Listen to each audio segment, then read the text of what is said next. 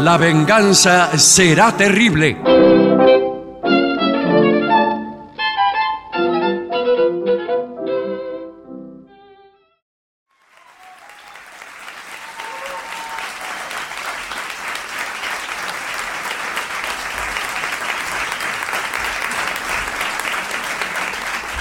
Buenas noches, muchas gracias. Aquí estamos en el Caras y Caretas con mucha gente amiga. Vamos a saludar inmediatamente a Patricio Barto. Hola amigos, buenas noches. Es por acá. Se encuentra presente el artista antes llamado Gillespie. ¿Qué tal? Buenas noches.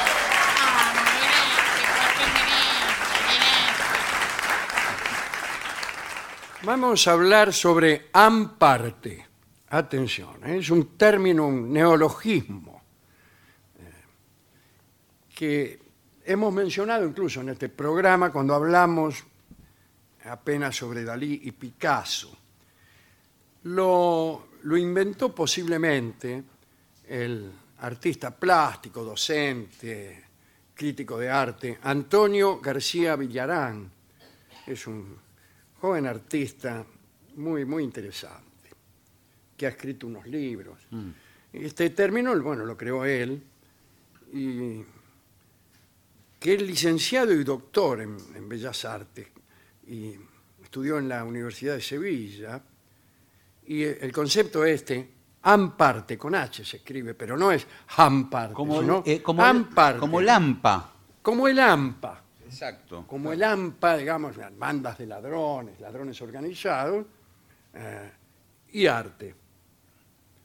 Eh, y fue introducido por primera vez en el libro que, que ha escrito Villarán, que se llama El arte de no tener talento.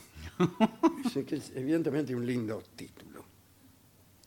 Eh, y se hizo popular, ¿eh? se hizo popular en realidad, Villarán quiso aportar un nuevo concepto a las teorías de Joseph Beuys cuando afirmaba en un ensayo que llamaba Cada hombre un artista. Afirmaba lo siguiente, que todo ser humano tiene la capacidad de hacer arte. Y García Villarán objetó y dijo que habría que puntualizar que si aceptamos que arte es lo que el artista llama arte, entonces todo sería arte. Por lo tanto, si todo es arte, nada lo es. Villarán acá se revela Sí, sí. como un eh, legítimo seguidor de este programa, aunque no lo haya escuchado nunca. Claro. Porque esa es la clase de cosas que solemos decir aquí. Si tom- tomamos como ejemplo uno de, de- de las obras de Marcel Duchamp, eh, por ejemplo está esa conocida pala quitanieves, ¿eh? Eh, que, que es un aparato para sacar la nieve de las calles, que fue comprada en 1915 en New York. Y si aceptamos que eso es una obra de arte, significa que el simple hecho de la elección del objeto lo convierte mágicamente en algo que no es. Vos elegís una máquina para sacar nieve de la calle, la pones ahí en una sala de exposición, arte. O si no, compras un inodoro, Sí. ahí en el Bazar Regueiro de Casero, Lo hizo. exposición, claro, lo han hecho todos. Sí, sí, sí. Ahora bien, si aceptamos además que todos somos artistas, cualquier cosa que señalemos se convertiría en arte con todo lo que eso implica. Una obra de amparte carece empíricamente de valor económico y suele estar avalada con un texto, un manifiesto, sin el cual no estaría expuesta en un museo. A medida que fue creciendo esta palabra, amparte, Villarán escribió un manifiesto amparte, que dice lo siguiente. voy a leer. Uno, si uno o varios objetos fabricados en serie, por ejemplo, un inodoro, Sí. y que además están a la venta en el mercado común, son presentados como obra de arte, es amparte. sí. Dos, si la obra consiste simplemente en la elección de un, de un objeto, eh, y que es convertido mágicamente en obra de arte por el hecho de colocarlo en un espacio expositivo cualquiera, es amparte.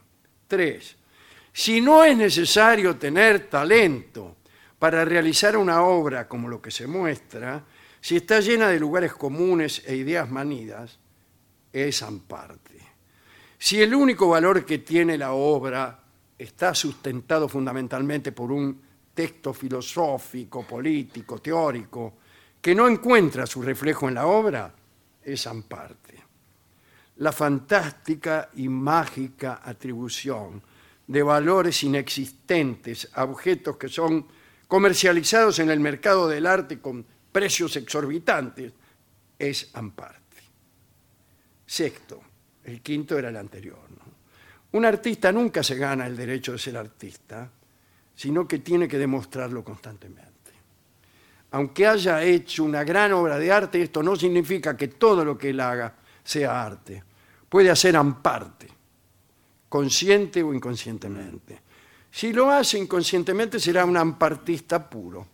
Si lo hace de manera consciente para evidenciar y denunciar lo que está ocurriendo en el mercado y en el mundo del arte, o bien por el simple placer de hacerlo, es un ampartista realista.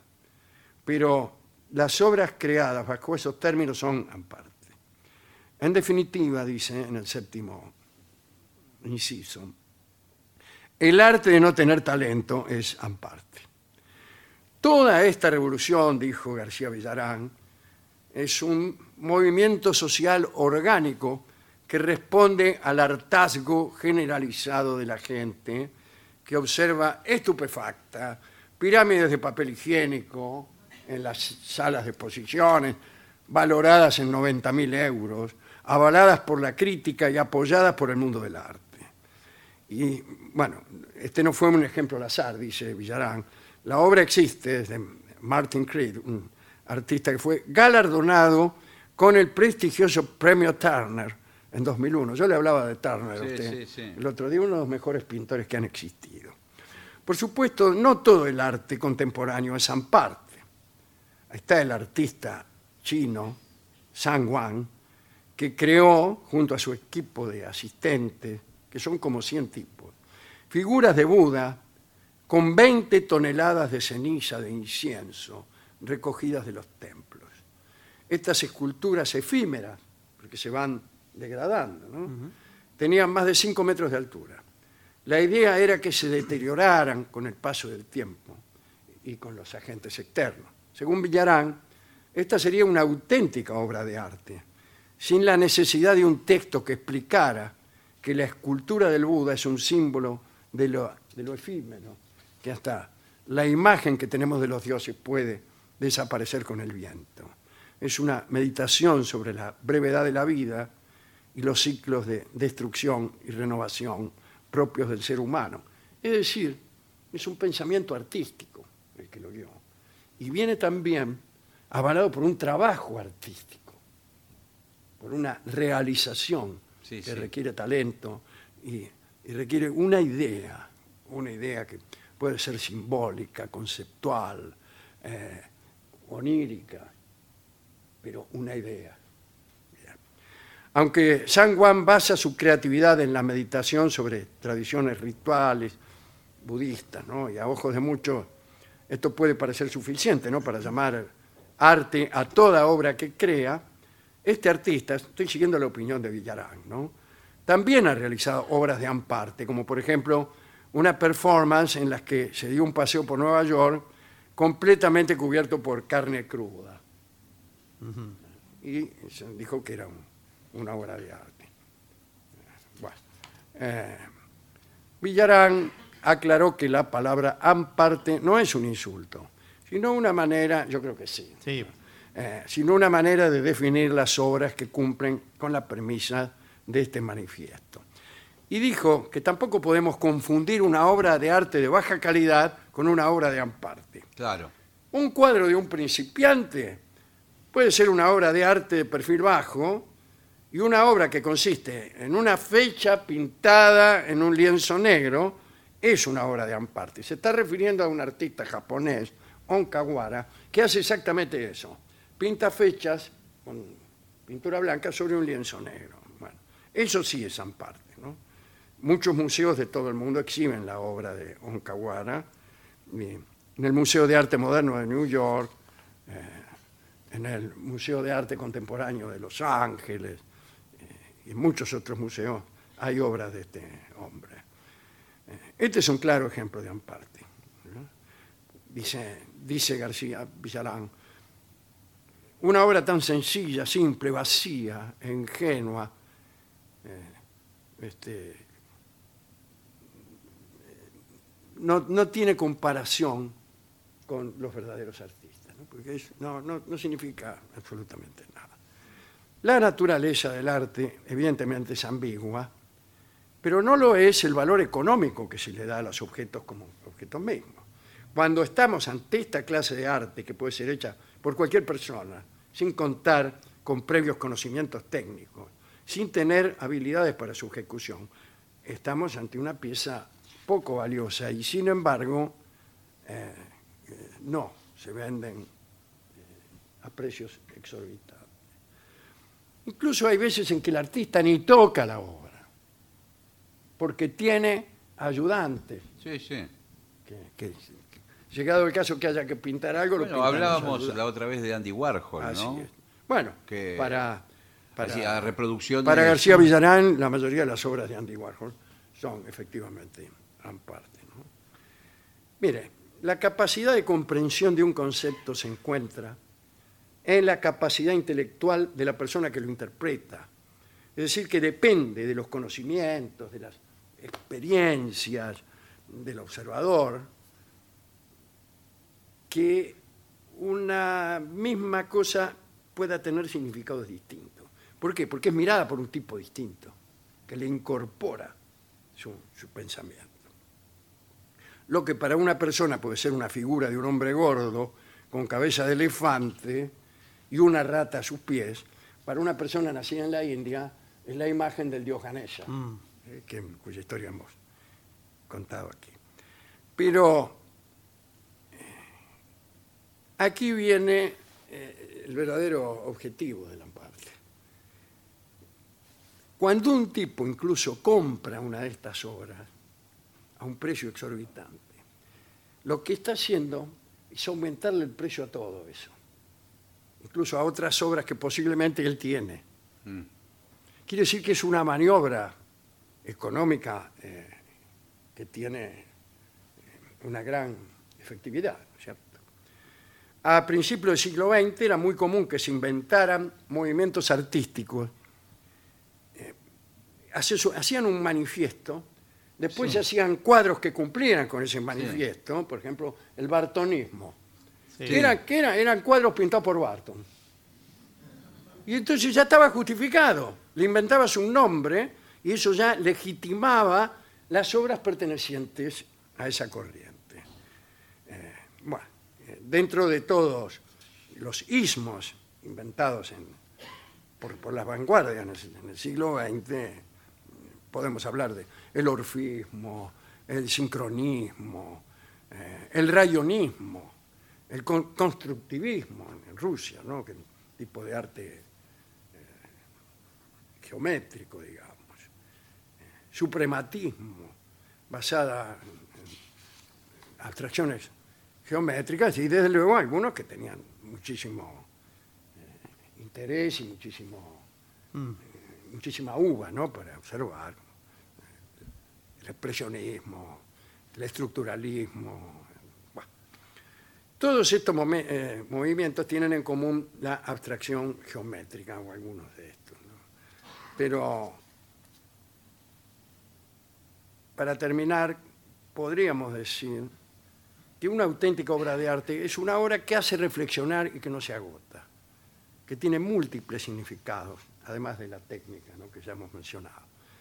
Y dice García, en el talón de Aquiles, el talón de Aquiles de todo aquel que defiende cualquier cosa como si de una obra de arte se tratara, es la ambigüedad del concepto de arte. Y esto es algo que Lamparte no niega, no, lo niega. Solo apunta a la reflexión sobre los objetos llamados obras de arte, que se hacen valer sin que para su creación se requieran ni esfuerzo ni talento. Esto es lo que dice García Villarán, yo no hago más que glosarlo, que es un pensamiento muy, muy interesante. Eh, ¿A quién podemos dedicar esto? Bueno, podemos dedicárselo a García Villarán y a algunos grandes de- del arte contemporáneo que verdaderamente existen. No está negando García Villarán el arte contemporáneo, está negando algunos chantas. Tiene, tiene algunos tipos que no quise yo nombrar Sí, sí. porque este, los tratan muy mal, pero muy mal, muy mal. Bueno, y nos hemos eh, preguntado con qué canción vamos a ilustrar esto. Decíamos que había una, una manera de, de- de hacer esta- estas cosas en parte, que consistía en buscar algo Sí. en la naturaleza, ponerlo en exposición y decir que es arte. Por ejemplo, en inodoro. Sí. Sí. O en la música podría ser eh, grabar eh, la salida del tren Sí, sí. de retiro y después venderlo como disco. Se ha hecho. O- No, no exactamente eso, pero ruidos eh, de la naturaleza, Sí, de la sí, calle. O, Incluso hay por una. ejemplo, entre ruidos de la naturaleza tenemos el murmullo de los pájaros. Sí. Entonces vos vas con un grabador, grabás el murmullo de los pájaros y después un disco, murmullo de pájaros. Que es la canción que vamos a escuchar ahora. eh, y que grabó ya no como, como Amparte, sino como este, una, una situación artística, hija del talento y del esfuerzo y de la observación, el Secteto Cabernet, Ah, sí, sí. murmullo de pájaro. Adelante.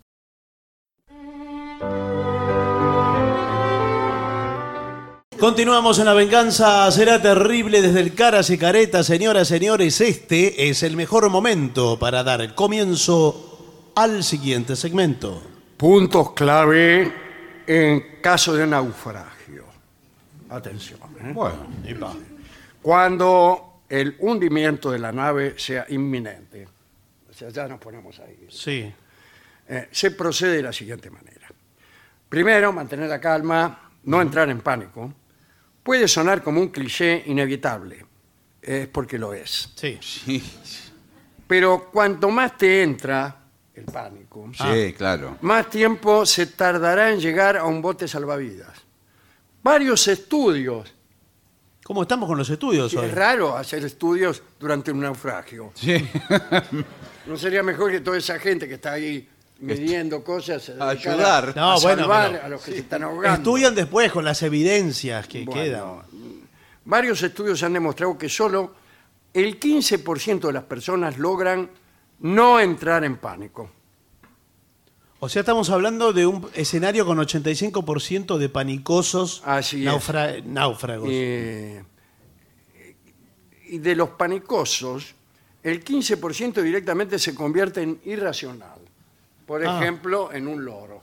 Bueno, Se refiere a que. había algunos que se ya vuel- venían medio, ya medio Sí, ya trabajados. vienen a medio convertir. Sí, sí. Se vuelven locos, gente que no, no, Claro. ya no, no, no. Si otros alrededor de ti están entrando en pánico, eh, trata de calmarlos, ya que sus acciones solo eh, demorarán las acciones, la- las otras acciones de salvataje, y posiblemente pondrán en peligro a todo el mundo.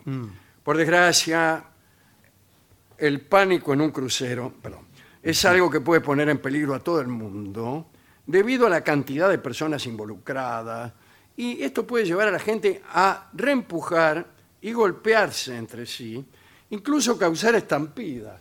Sí, avalancha. Sí, eh, que si ya han caído al agua es muy difícil. Bueno, sí, Bueno, eso Es es. una avalancha, Sí. ¿no? Ah, bien. Eh, hay que tener en cuenta eh, que la reacción opuesta al pánico, eh, ¿cuál puede ser? La tranquilidad. ¿La Estar- qué? sí, la tranquilidad. Estar tranquilo. Sí, muestra, está en el agua, Claro, sí. ¿Qué? muestra una calma. ¿Qué? Om, Tranquilo, bueno. muchacho. buen pensamiento. Tarde o temprano nos vamos a morir todos. No, bueno, pero eso es una irresponsabilidad, Bueno, señor. tranquilo. Bueno, eh, dice, preste atención a la señal de evacuación. La señal es la siguiente. A ver. Cuidado, ¿eh? Eh, ¿Qué es? siete, Sí. ¿Ese es el 7? Ese sí. Lo que será el 8. dice, es así, siete toques cortos y uno largo. Sí. A ver, Atención, ¿cómo ¿eh? sería? Sí.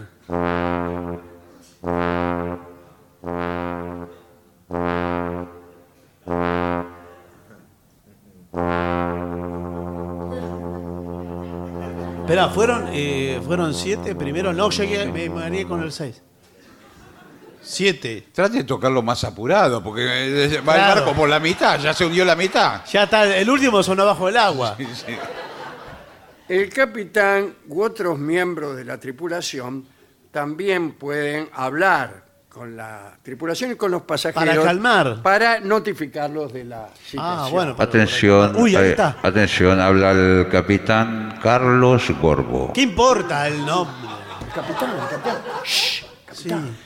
Les quería comunicar que tenemos un leve desperfecto. eh, la nave está hundiéndose de una forma muy pausada. Terminará con eso.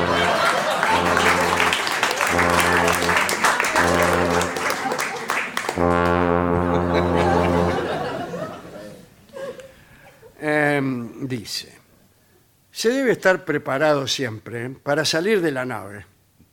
Si se tiene tiempo para tomar algún artículo de supervivencia adicional, hágalo. Y sí, claro. Pero solo si al hacerlo no pone en peligro la vida de otros. Ahora, artículos de- eh, pa- para... de- claro, que sean artículos como o sea, de salvavidas. No, Eh, no aquí va a está la agarrar, lista de artículos. No va a agarrar la ma- maletín con la plata. Claro. Eh, hace falta una serie de aditamentos que se han de tener a la mano. Un cuchillo, ¿Cuchillo? eh, Señor. si viene alguno y se te hace loco, No, pero. eh, con vaina. Un silbato colgado del cuello, Sí. el famoso pito de referee. Sí. eh, un par de guantes de cuero en el bolsillo posterior.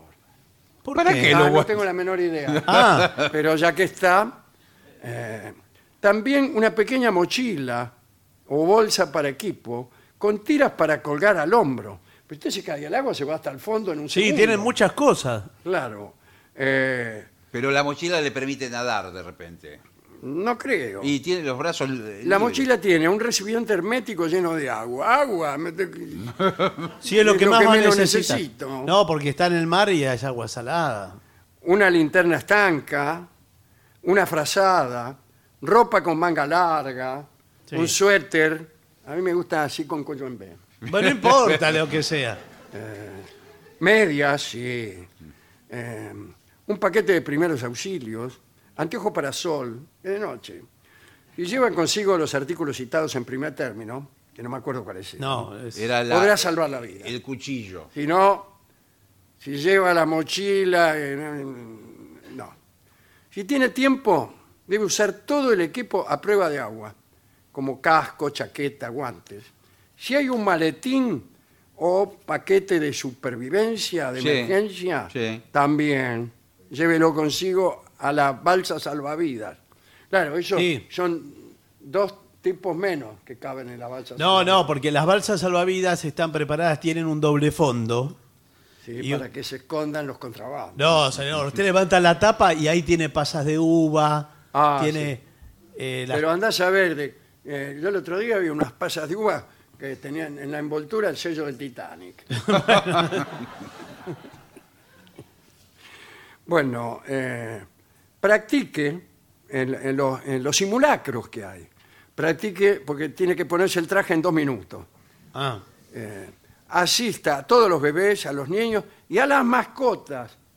Sí, porque merecen también salvarse. Sí, sí. Eh, o No saben lo que pasa. Las mujeres, los niños y No, las mas- mascotas. claro. Seguir órdenes. Atención, Ahí dice. eh, habla el capitán Carlos. Soy Carlos Gorbo. Ya lo dijo antes. El barco se está hundiendo. No olviden llevar los guantes en el bolsillo trasero. ¡Qué guante! No traje guante.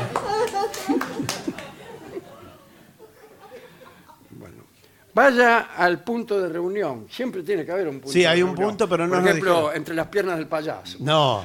Está marcado en el piso. Vio que hay, hay una, una cruz así. Claro. Eh, trate de escapar a través de una ruta más rápida, aunque no sea la ruta más corta. Y ahí está una explica- explicación que no es lo mismo, más rápido que más corto. Que- claro. Eh, no tome el ascensor, No, el bueno. ascensor no. Lo primero, y menos para abajo. Porque mire, suponga que le pasó lo de la aventura del Poseidón. sí, Sí. se dio Eh, vuelta. eh, se, da, él se da vuelta al barco y te queda cabeza abajo. Toma el ascensor, Sí. para quiere subir tiene que apretar eh, para bajar. Sí. y va viendo el agua mientras va, va- va bajando o subiendo. Pero es adem- el, el último lugar donde usted quisiera estar. además el ascensor, si se corta la luz en el barco, lo primero que se para es el ascensor, queda encerrado ahí adentro. Pero ¿cuántos grupos electrógenos tiene este buque? Tiene- Porque es Ahora de- ninguno. en este Este barco cuenta con grupos electrógenos en la parte trasera. Pero no, no me importa dónde están, digo, ¿cuánto va a durar? Porque se la está gastando toda usted hablando por el parlante. Hasta luego, chao. Una vez que se ha llegado a la cubierta, hay que dirigirse a la estación de emergencia o al bote salvavidas más cercano disponible. Usted se tira de cabeza y con el cuchillo que ha tenido la pretensión de llevar, se defiende de posibles competidores. Cuidado con el cuchillo porque usted vio que se tira por un tobogán. Sí. No me diga, "Ah, hasta ahora venís a jugar. No, pero señor, ese un tobogán inflable. Y si usted está con el cuchillo, Por ahí lo, po- o por ahí ensarta la- el gomón. claro, con lo el cuchillo. revienta. Claro. señor. Naufragamos dos veces por culpa suya. Bueno, eh, un buen lugar para ir es donde parece que la tripulación está ayudando a los pasajeros. Parece. ¿Cómo Claro. parece? Pero no es. La tripulación está empujando a los pasajeros para tomar su lugar. La tripulación suele ser la última en abandonar el barco, ya que es su deber, eh, etc. Sí, la orquesta es la última, ¿no? Sí. Sí. No se debe intentar hacer el héroe quedándose en la embarcación No. cuando, eh, cuando ésta ya se hundido. No. Eh, hay que encontrar un bote salvavidas. Y el mejor escenario posible es entrar en un bote salvavidas sin mojarse. Claro, pero Pero, difícil. claro, en caso de estar mojado se corre el riesgo de sufrir hipotermia. Si los botes salvavidas ya están desplegados, hay que dirigirse al mejor lugar para entrar o saltar en ellos, siguiendo las instrucciones de la tripulación si es que ésta ya no se ha eh, Fugaz. embarcado en otros Sí. botes salvavidas mejores. Se llama Sobremonte el capitán. Sí. Si no hay botes salvavidas disponibles, Es una vergüenza, señor. Es una vergüenza. Atención, atención. eh, acá me acaban de comunicar mis asistentes. eh, no cargaron los botes salvavidas Pero- pero si tienen al que barco. Pero les pido que se queden tranquilos, dado que en la eh, bitácora hay un helipuerto. pero ¿y el helicóptero no, cuándo viene? El helicóptero está viniendo desde el continente. Pero somos mucha gente acá. Hará todos los viajes necesarios. bueno, Qué raro. eh, si los botes salvavidas ya no hay más, bueno, mala suerte. No, mala suerte. Cualquier dispositivo de flotación es mejor que nada. sí. Yo vi y- películas que un pedazo de madera. Sí. ¿verdad? Un pedazo- Eh, lamentablemente, las posibilidades de supervivencia disminuyen dramáticamente una vez que se está obligado a pasar tiempo en el agua. Mm. Eh, puede que tenga que saltar del barco. eh, si hay un Mm. bote salvavidas cerca, nade. Agite los brazos, grite para llamar la atención. Sí, pero si está lleno le van a decir acá no hay Atención todos los que están en el agua, habla el capitán Carlos Gorbo. Sí. Por favor, a partir de ahora, agiten los brazos. ¿Por qué? Estamos cansados.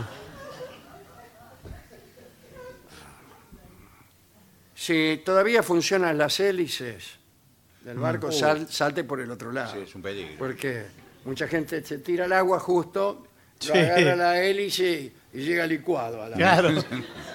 Grita, me salvé. Nade a todo lo que da.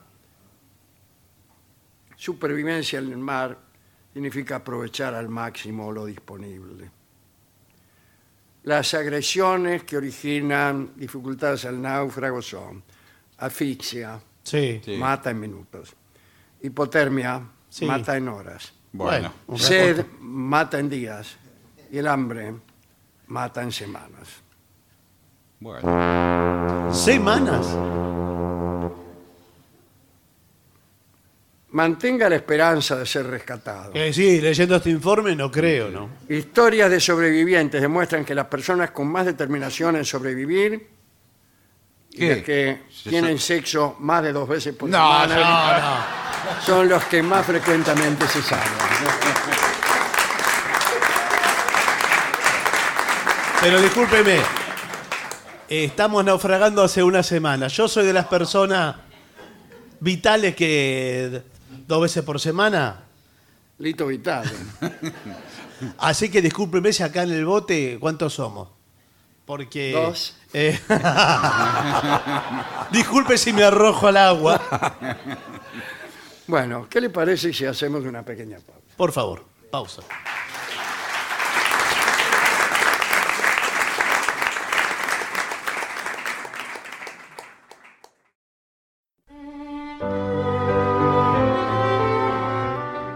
Continuamos en La Venganza Será Terrible, señoras, señores. Este es el mejor momento para dar comienzo al siguiente segmento. Que no se le tapen las cañerías, señora. Las cañerías de la cocina o el baño suelen taparse con frecuencia, amigas. No damos cuenta, mejor dicho, nos damos Ah, cuentas Bien. de estos. Bueno, no sale bien ni cuando No, le pongo ni nada. cuando le saco las heces. Cuando además de no fluir el agua.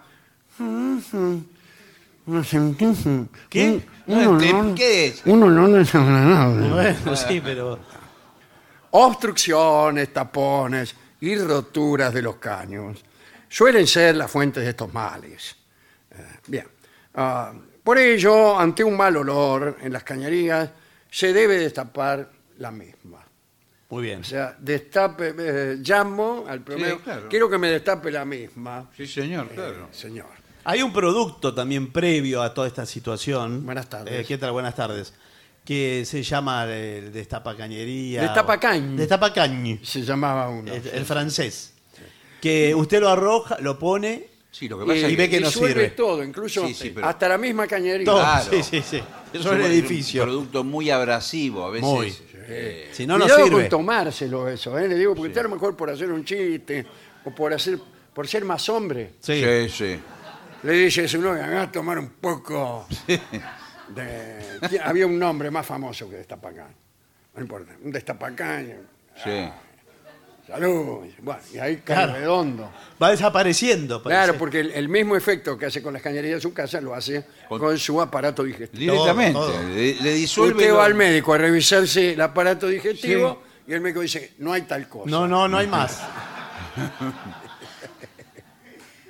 El señor no tiene aparato digestivo. Sí. Entonces, hay varios consejos aquí. ¿eh? A ver, Primero, evita tirar cabellos. bueno. Pero uno no los sobre tira, todo, se caen. no, no, pero y esto, sobre todo la gente que tiene pelo largo, La- incluso, lo digo con todas las letras, Dígalo y tenga cuidado. incluso mujeres. como, Le, le dije que tuviera cuidado igual. Lo dije con todas las como dijo el japonés, ¿no? Sí. no, no tiene pelo. ¿Dijo eso? No Sí, lo había claro, escuchado. Cuando se lavan el cabello. Claro. y viene el plomero y el plomero saca Sí. kilos y kilos de cabello como una sopa, ¿sí? Sí. Y se los muestra a usted con un dejo de malevolencia. Claro, Como ¿qué diciendo, mire cómo viven aquí en esta casa. Sí. Viene, ese- es como un, un bolo, llamémosle así. Sí, un Sí, porque bolo- no es, no, no es solamente los cabellos, lo va a decir el informe, se mezclan con otras cosas. Sí, señor. Por ejemplo, grandes bollos de papel sanitario. Ah, Hay bueno. gente que tira papel sanitario a lo loco, Sí. así. Pero estamos hablando de la misma cañería. Cualquier cañería, Ah. señor. Es que raro. que Yo es pensé en la ¿Nunca cocina. tiró pelos en el inodoro? El señor Eh, sí, sí, puede Ah, ser. bueno. puede O lo ser. mismo que quedan atrapados en, en la, en la rejilla de la pileta. Usted Claro. lo toma y lo tira al inodoro. Bueno. Sí. Y después es lo sí, mismo. esto se mezcla con los bollos y bollos de papel sanitario que usted a los bobos se zampa. Sí. Sí. Y Ahora así. le digo una cosa, por algo el papel higiénico que uno compra viene fragmentado y troquelado en porciones. Claro, bueno, lo Para de porciones me impresiona bueno, un poco. Son, son porciones muy escuetas. Sí, son, son un que poquito muchas veces no alcanzan a satisfacer, Bueno, digamos, los sueños de, de los usuarios. bueno, que nosotros partimos. eh, ¿Qué yo soy tal? de, de- ¿Cómo le va? De la Cámara. ¿Usted, eh, ¿Quién es? eh, soy titular de la Cámara Argentina de Ah, el Fabricantes. señor Guadaña. Eh, sí. Fabricantes de papel higiénico. Nosotros hacemos solo el papel, no el tubito de, de Bueno, cartón. está bien. Solo el papel, ¿no? claro. El, catalejo lo compran hecho. Eso lo- lo Se importamos, importa, ¿no? lo importamos, sí, Eh, sí. Hay que empezar a hacerlo aquí. Habría que empezar, sí. Pero bueno, el, eh, trabajamos eh, para todos los usuarios. Sí, para todos los gustos, porque yo cuando bueno, voy a- no sé si gustos tampoco la... eh, cuando voy al supermercado hay Sí. toda una variedad, desde los más suaves hasta los bien Sí, ásperos, ¿no? pero aquí estamos hablando de la cantidad. Claro. Eh, es irrisorio como te dieran un boleto. Bueno. Pero alguien utiliza, de todas maneras, la mínima porción también Cada vez que satisface. se habla de porción yo pienso en pizza. Sí, sí. Por favor. El mínimo troquel también facili- eh, es consumido por Sí, determinado sí. mercado. Yo uso el si mínimo. no usa dos, tres, cuatro. No, yo uso el mínimo corte. Es una bien. cuestión de técnica. Claro. Bueno, Bueno, me imagino. otra cosa que no se puede arrojar a las cañerías, papeles pesados. Sí. Son papeles pesados. Y son papeles de alto gramaje. Como Claro, papel. por ejemplo, claro. la- las revistas esas Sí, caras de Sí. moda que hay en los aviones. esa, por Eso, ejemplo. claro, bueno, no, no arroje eso. Y el algodón.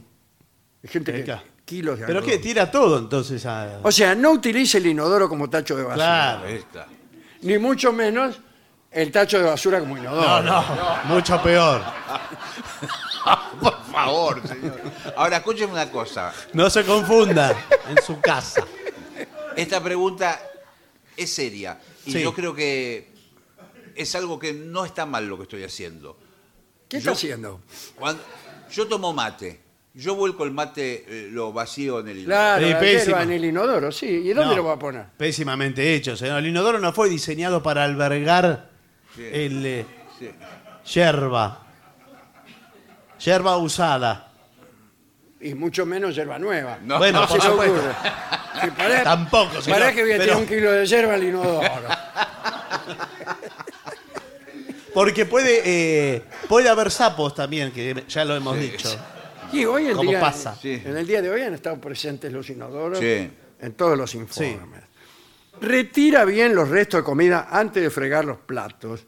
¿eh? Con ese paso tan sencillo nos ahorramos que los restos de comida caigan en la tubería.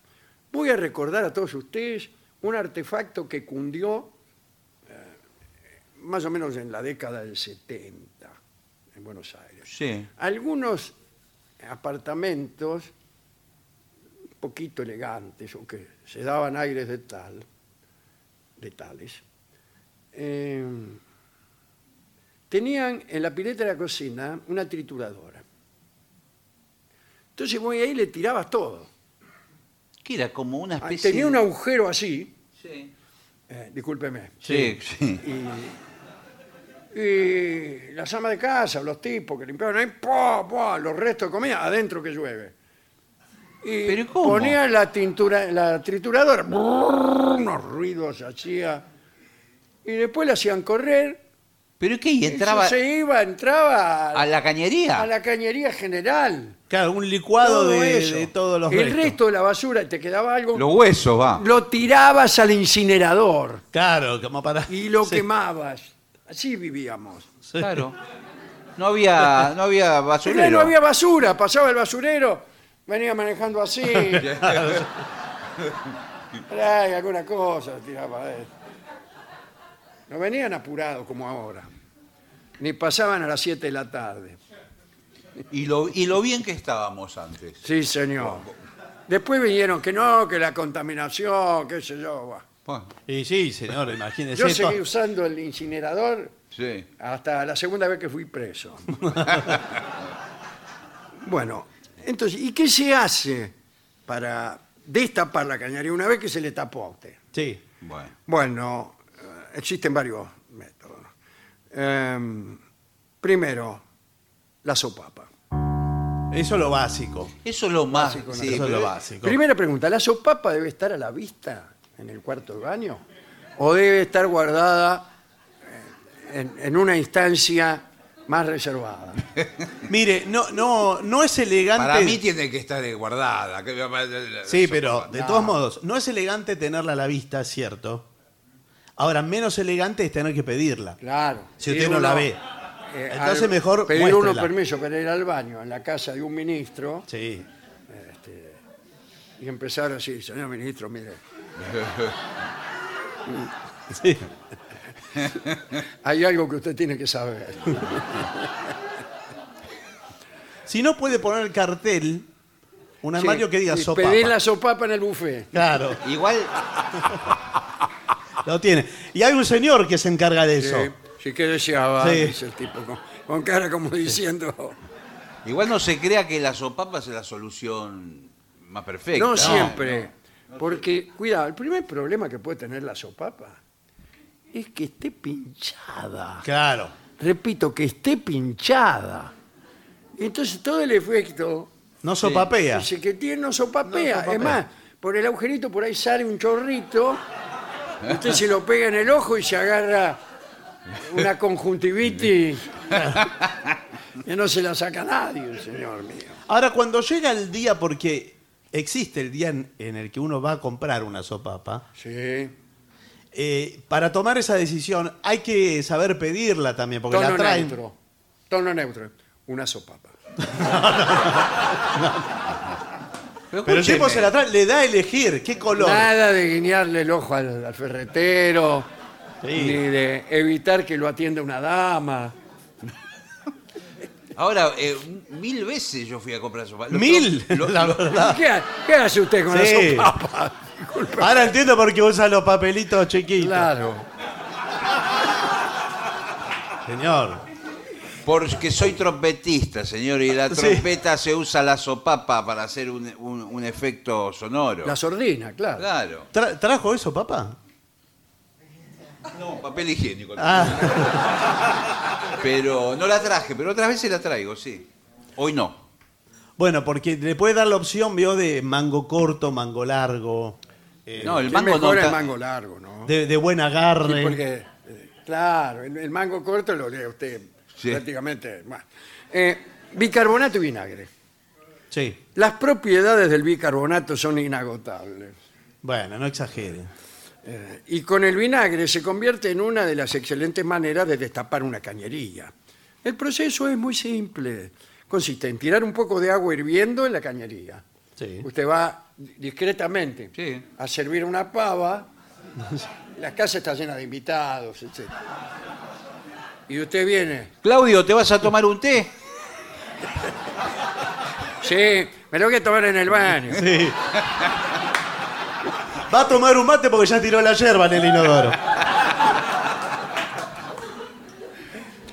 Eh, sale con la pava de agua hirviendo, media taza de bicarbonato en la otra mano y pateando un- otra taza de vinagre. Eh, la deja actuar por 10 minutos, Sí. como a Coco City. Sí. Transcurrido dicho lapso, Sí. qué lindo dicho lapso, se descarga un litro de agua hirviendo otra vez. Esto hará que arrastre Todo. todo- todos los residuos. Sí. eh, que se aflojaron antes con el bicarbonato y el vinagre. Sí, pero a veces nos afloja. ¿eh? Por Está eso bien. cuando usted toma bicarbonato con vinagre, ¿Qué? saque la cuenta. Eh, sí. Hay también otra receta con vinagre, sal y bórax, pero prescindiremos de estas Mm. recetas que son más o menos lo mismo. Pero no nos olvidemos de decir lo que ocurre con la levadura fresca. No, es que no sé qué ocurre. Y Bueno, la levadura. para la- las cañerías. Ya Ah. el nombre lo indica, la levadura, usted tira un, un puñadito de levadura, cuando se quiere acordar, el inodoro está rebalsando. Ah, está saliendo Se así. infla todo. Parece cerveza.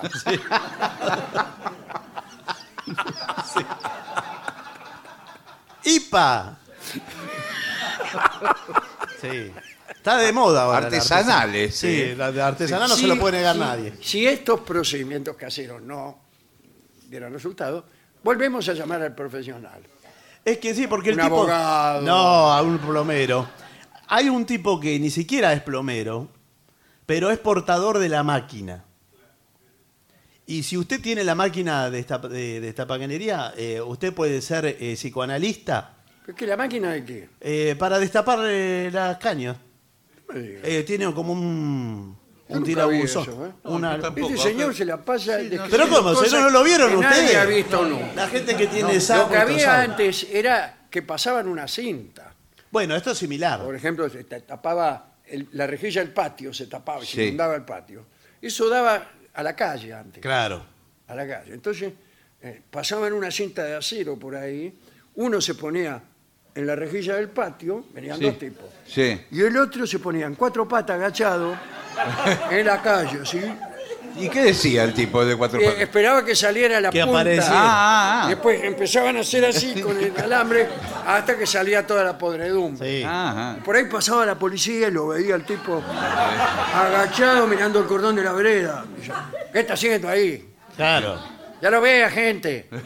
Destapando la cañería. Bueno, esto es lo mismo, pero me- eh, no está el segundo tipo. ¿Es, es con un tipo solo? Un tipo solo, Eso entonces- para ahorrar personal. Claro, la máquina va. Eh, vamos a hacer un movimiento nosotros. Es como Sí. una máquina que es extensiva. Sí. Con, eh, va con una manija, se va estirando la cinta, por ahí tiene 200 metros. ¿Pero quién tira del otro lado? No Nadie. tira nada, la máquina empuja, no necesita ninguna pericia. Reempuja todo el... eh, Sí. Bueno, aún así, a veces se tapan con objetos tan eh, prominentes tan duros. que no- eh, hay que direct- Buenas tardes. Buenas tardes, sí. Directamente hay que hacer otra cañería, señor. No, pero discúlpeme esto. Esto, sí. ¿Alguien tiró Portland acá? Cuando hicieron el Se, edificio. se- se secó la Portland Sí. y, y quedó esto Pero una piedra es. oturado. Bueno, pero eh, no podemos ver en qué tramo, porque esto hasta la calle tengo eh, como... Todo. Conviene, conviene cam- eh, cambiar solamente el pedazo de Portland. Claro. Pero yo le voy a traer una cinta que tenemos que tiene una cámara en la punta. ah, qué bueno, bien, qué bien. tecnología tiene, muy bien. ¿Y qué lo.? Tampoco ganamos nada con eso. Pero, pero es, es para ver por dónde... ¿Para qué le sirve? No, me imaginé que iba a diagnosticar... Mejor sería que la cinta tuviera eh, un metraje. ¿Para qué? ¿Cómo? Para que para saber dónde se ¿Hasta clava dónde la es? cinta, te dice acá, a 3 metros, coma 27. Ahí perfora. Va caminando, siguiendo, ¿eh? 3 metros 27. Y ahí perfora. Uy, mira, aquí está la Portland. Sí. Y aquí está la punta de, de la máquina. Bueno, pero para saber eso... Y aquí eh, está mi amigo que estaba en la puerta y Sí. no le llegaba nunca la punta del alambre. Bueno, tiene... Una vez más hemos salvado vidas. Sí, yo creo que sí, que es a lo que nos dedicamos últimamente, a salvar vidas Por por, eso, radio. cada vez más se están, us- a partir de estos informes, en todos los lugares del mundo que usted vaya, va a encontrar que hay, por ejemplo, en el baño, usted mira para un costado y hay un tachito de basura. Claro. En ¿Es todo- por esto? Sí. Es, es para tirar ahí el papel. Todo lo que no, No, tira el inodoro lo tira ahí. ¿Es así eso? No, me No. parece. O, o no puedo volver más No. a la casa del Sí. señor ministro. No, creo que no puede volver más. Pausa.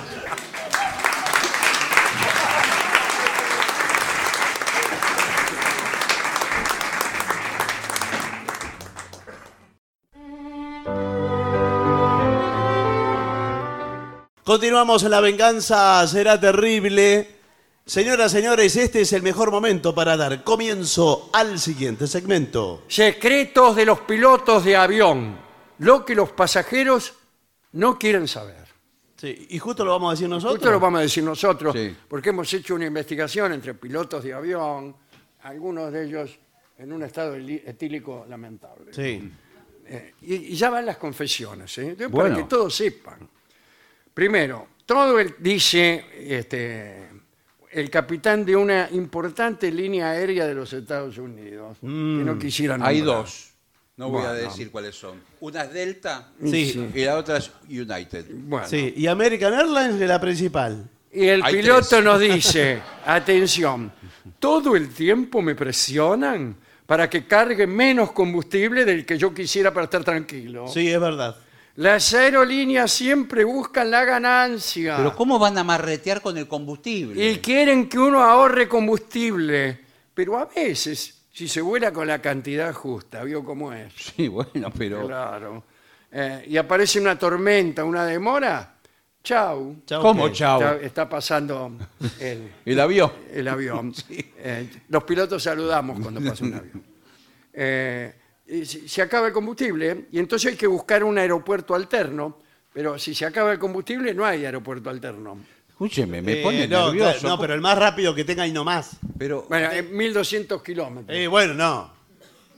Eh, en general hay uno cerca siempre, salvo que usted esté cruzando un océano. Ahora, ¿qué le claro. cuesta, eh, digo yo, a la empresa aérea, a la compañía Sí. aérea, ponerle todo el combustible? Después le sobra para el próximo viaje. No, No, ah, porque- tiene razón. eh. Claro, No, le queda a mitad de Pero tanque. no, no, no No. es nuestra política. Bueno. ¿Usted sabe por qué razón ahora no repartimos tantos sándwiches como antes? ¿Por qué? Por lo mismo. Sí, por lo mismo. Que Eh, además o sea, si usted queremos carga. ganar más plata, ¿me entiende? Sí, Cuanto bueno. más sándwiches le damos a usted, menos plata ganamos. Cuanto más seguridad le damos a usted, menos plata ganamos. Si usted bueno. carga todo el combustible, de más inclusive, el avión pesa más y entonces y- el eh, cálculo no le da. Hay, tiene que estar prácticamente calculado hasta... Llegamos con, eh, Justo. con el olor. Sí. Por favor. Con el olor a quemado llegó. Sí. Eh, segundo, Sí. otro piloto, que es un primer oficial de una aerolínea regional de los Estados Unidos. Bien. Todo esto es prohibido, no se no pueden hablar No así. pueden los hablar así, pero No, nosotros... bueno, por, por- eso no están los sí. nombres, no están los nombres. No están son los No, anónimos. si Bueno. se supieran los nombres, chau. ¿Qué chau qué ahora? Eh, o estoy- pasó otro avión. A veces la línea aérea no nos da tiempo para almorzar ni comer un tentempié. Y tenemos que retrasar los vuelos para poder comer algo. Por Sí. eso se retrasan los vuelos, señor. ¿Por qué Lo no están pueden morfando los, los pilotos. ¿Y por qué no se compran un sándwich y se lo comen en el avión? No, Está prohibido, ¿cómo, va, no cómo pueden. va a estar comiendo que se le cae un vaso de gaseosa arriba del tablero explota todo el Eh, avión? claro, sí, sí. ¿No vio que sale uno a, a comer y después sale el otro? No, Sí, salen. nunca vi eso. Sí, sí, salen. Bueno, eh, tercer eh, tipo. Cuando usted vuela, atención, esto queremos que lo sepan. Cuando usted vuela en el avión más pesado de la empresa, Sí. el que cuenta con la tecnología más actualizada, como Sí. por ejemplo el Airbus eh, Bueno.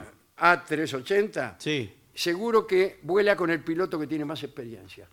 Ah, Mire qué bien. el que más eh, horas O de sea vuelo que tiene. no solo es el avión eh, tecnológicamente más avanzado, sino que es el, el piloto que mejor maneja. Pero de, perdón, le hago esta consulta. ¿No sería al revés? Porque entonces el avión más rústico, más sencillo, Se lo dan al Magil. se lo dan al, al nuevo. Sin embargo, se requeriría un piloto con No, más pericia bueno, para pero- manejar el... Pero ¿sabe lo que la fortuna que, cuesta, que Ah, costó? ah, el bueno, yo voy a último? poner Bueno, este avión que Bueno. cuesta un potosí en manos de un zapallo. Pero Claro. perdón, pero si este avión que usted dice que cuesta un potosí, casi que se maneja solo, digámoslo de una vez. No, bueno, no, Eh, no es así. ponga hay cualquiera. secretos que hay que saber. Por ejemplo, eh, ¿dónde está el guiño? No, no hay, no hay giro, no hay luz de Por giro. decir una cosa. Sí. Un ejemplo de un Lego. Sí, pero lo dijo No, mal. no lo sé. Pero ¿Quién dice dónde está el guiño? ¿Dónde está la calefacción? ¿Dónde está? Bueno, no Y va- importa. Le va un, un- un tipo nuevo, por ahí hace 50 grados bajo cero y no sabe dónde está la calefacción. Estamos todos congelados. Tenemos que prender eh, un brasero. No, No, pero eso adentro es peor del que avión. peor. Con el peligro que es. Sí, sí, más vale, está Claro. prohibido. No, señor, el avión está aislado afuera hace eh, 50 grados bajo cero por ahí. Y esto lo dice con nombre y apellido. ¿Quién? Sergio Subieta. No es un jugador que de... pi- sí, de San Lorenzo. Sí. Eh, piloto de Mexicana de Aviación. Bueno, Ese da su nombre y, di- y da la dirección. hay que ver ¿Para si... qué? Habana 36. No, hay que ver si sigue laburando. ¿Cuándo hay que preocuparse? Atención. Eh, esto lo dice César Ortega, también capitán de Aeroméxico. Escuché los anuncios de seguridad de las azafatas. Ah, no, no escuché. Escuche. Escuche. Escuche los anuncios de seguridad de las azafatas. Son tan cotidianos y es tan seguro volar que nadie les hace caso. Ah, que escuche cuando te dicen cómo ponerte el chaleco, Sí, sí, claro. por dónde salir cuando se, se cae el avión. eh, todo Pero yo eso. ya lo sé, Que le vos no dice. le das bolilla. No. Pero Ya lo en- sé. En, algún momento, dice César Ortega, eh, de estas indicaciones depende el pago de una aseguradora. ¿Cómo? La compañía de seguro, si la azafata no dice nada, no garpa. Bueno, pero siempre dicen, están obligados a decir. Ah, sí, te lo dice. Varias veces. Sí, y hacen también los gestos. Sí, también los gestos, dice. Eh, No, no, Acá, no, los de evacuación. acá han tenido mucha suerte. No, los de evacuación, veo que hacen. Marcan ade- eh, adelante, marcan a los costados, marcan Eh, atrás. Y cuando no hay que preocuparse. Y dice, esto lo dice un piloto de una línea aérea regional de los Estados Unidos, no da su nombre. No, Bueno, está bien. Está en la Eh, me han caído dos rayos, dice, al igual que a la mayoría de los pilotos. Los aviones están diseñados para soportar rayos. Si oye un fuerte trueno, haga un fuerte trueno, por favor. Perfecto. Muy bien. Haga otro. Sí. Ahora limpia el micrófono. Eh, y se ve un destello, pero eso es todo. Los rayos no derriban aviones. Sí. Tampoco se eh, la, la cancheré. Digo porque. Claro, no, anda- ande buscando los rayos. Claro, no vaya buscando los Va rayos. manejando el avión y va de rayo en rayo. Bueno, ¿por qué las ventanillas deben estar descubiertas al despegar y aterrizar? Sí, es verdad. Nadie te lo explica, porque podría darle un poco de miedo a los, Sí. a los oyentes. Ah, no, a los pasajeros. A los pasajeros. ¿Y por En caso de accidente con las ventanillas descubiertas, los pasajeros pueden ver en qué posición están respecto al terreno Claro. y tendrán cuidado al quitarse el cinturón de seguridad si, por ejemplo, están de cabeza. Claro, es verdad. Claro. Sabe- Saben eh, cómo están y lo mismo ven si se están prendiendo fuego los motores y ese tipo de Bueno, cosas. qué lindo, ¿eh? la verdad. Lindo paisaje por la ventanilla. El lugar más tranquilo para viajar es sobre el ala del avión. ¿Afuera? No, afuera no, del lado, del lado de adentro. Ah, del lado de adentro. Sí. Dice, un aeroplano es como un sub y baja. Si están en el medio, mucho no se mueve. Dice Patrick Smith, que no se sabe qué es. Creo que es bufetero. Claro. De este sí dieron el nombre. Total, nadie dice qué es. Eh, lo que nos molesta, y los filtros de seguridad, la, re- la revisión en los aeropuertos, resulta ofensiva también para nosotros los pilotos. Te quitan los zapatos y resulta que tienes un hoyo en un calcetín. Bueno, Qué tampoco- vergüenza, dice Antonio Vargas. Sí, bueno, torero. Sí. tampoco vaya con las medias así, tiene un viaje. Bueno, y dice César Ortega, que ya habló antes, ahora por seguridad no dejan que los niños puedan pasar a la cabina a tomarse una foto. Está prohibido. Y tampoco Sí. dejen que manejen en la falda de los pilotos. No, No, ¿cómo va a por manejar el avión? el nene? Parece mentira. Ahora, cuando el avión está detenido, me parece que sí pueden ir los niños. ¿O tampoco? Nunca. El niño no tiene que ir ni siquiera en avión. Pero, ¿cómo que no, señor? Tiene que ¿A viajar. dónde tiene que ir un niño? Cinco años, tiene que tiene que ir a otro país. Dice, Si tiene frío, avise a las azafatas. La temperatura siempre es un problema, dice el capitán de una importante línea aérea de los Estados Unidos. A nadie le, le cae justa la temperatura. Después, eh, cuidado, protecciones para los oídos en el descenso. Lápiz y papel. A ver, Sí. ¿qué, qué- A los bebés, eh, darles el pecho Sí. para que al succionar no los afecten el cambio de Sí, presión. pero escuche, yo soy... Los niños, mascar un chicle. Los adultos, abrir y cerrar la boca. A ver, a ver si repaso, porque yo siempre me confundo. Bueno, que no podemos... A los adultos, darles el pecho. No, No, no, señor. A los bebés. Bueno, Ah. la, la succión es beneficiosa siempre. Sí, dice, siempre. A todas las edades. Bueno, ¿puede un piloto dormir en la cabina? No. La respuesta es sí. No. Eh, Eric Otero dice que los pilotos pueden hacer siestas de 20 minutos en vuelos largos. ¿Qué le dije? Pero tienen que irse al, al lugar de... No pueden estar donde están manejando, van a... No, no mientras maneja. Tienen No, una tiene que ir un ropero que tienen ellos. Sí, Claro. Se encierran dentro de un ropero. Es algo así. Y una pregunta. Lo- Los, tipos que manejan el avión, Sí. ¿tienen un baño para ellos o usan el mismo baño que vamos nosotros? me parece que tienen uno para ellos. Yo también. Señor, creo que- por sí, favor. no, no, Ahí con toda clase de, de elementos de confort y de lujo. Eh, no, todo tiene muy poco espacio, así que se tienen que arreglar con lo que hay. Bueno, eh, dice, la verdad, otra cosa que no le importa a nadie, en realidad nunca llevamos la gorra puesta. ¿Y a mí qué me importa? ¿Y qué tiene que ver? Claro. No, porque uno cuando los ve salir está con la gorra, caminando por los pasillos del aeropuerto, van con la Sí. gorra puesta. En las películas Sí. parece. Sí, ahora no, no lo usan ni siquiera afuera, me parece. ¿eh? Y finalmente, eh, ahí dice, trabajamos seis días y descansamos uno. Sí. El momento más triste es cuando llegamos al hotel, después de pasar varios días fuera de casa. Es muy incómoda la soledad. Bueno. Acá dice, los pilotos nunca vamos al baño durante un vuelo. Ah, mire, entonces no iban. listo. Pero como, pero No perdón. van al baño, señor. un vuelo de 14 horas. Se entrenan. Un vuelo No, de bueno, 14 pero- pero horas escúcheme. eh, es 6 a Fiumicino. Eh, eh, Ezeiza a Pekín. No, bueno, eso, bueno, Sí. tiene que bajar a cargar combustible porque no, no llega, no puede llegar. Pero eh, a Ahora, Fiumicino, a pero- Roma, pero- pero lo hace de un tirón. un imprevisto, un percance que uno no, yo no, no, la verdad que no pude calcular esto que me está pasando. Perdón, ¿usted Tengo- quién Pero es? incluso un piloto. Ah. Un piloto, es piloto. claro.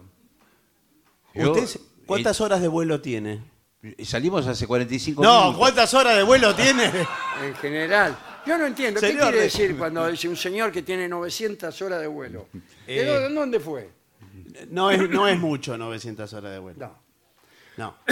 Pero eh, por eso le pregunto para ver su pericia, su grado No, de no, pericia. eh, ahora tengo a Rolete. No, rolete no, es algo exacto, señor. Que haya contado yo 200, por lo menos.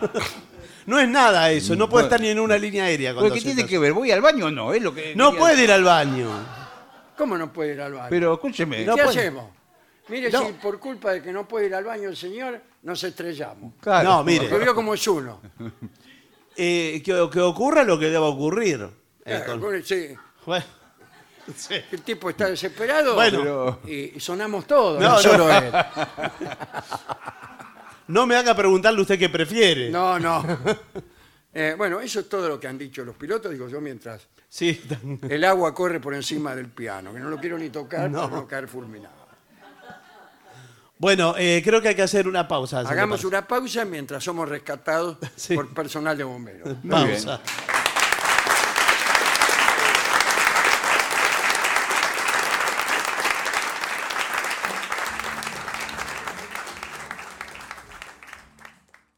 Y para finalizar, dos palabras bastan. Gracias. oficinanerd.com. Pasión por el podcast.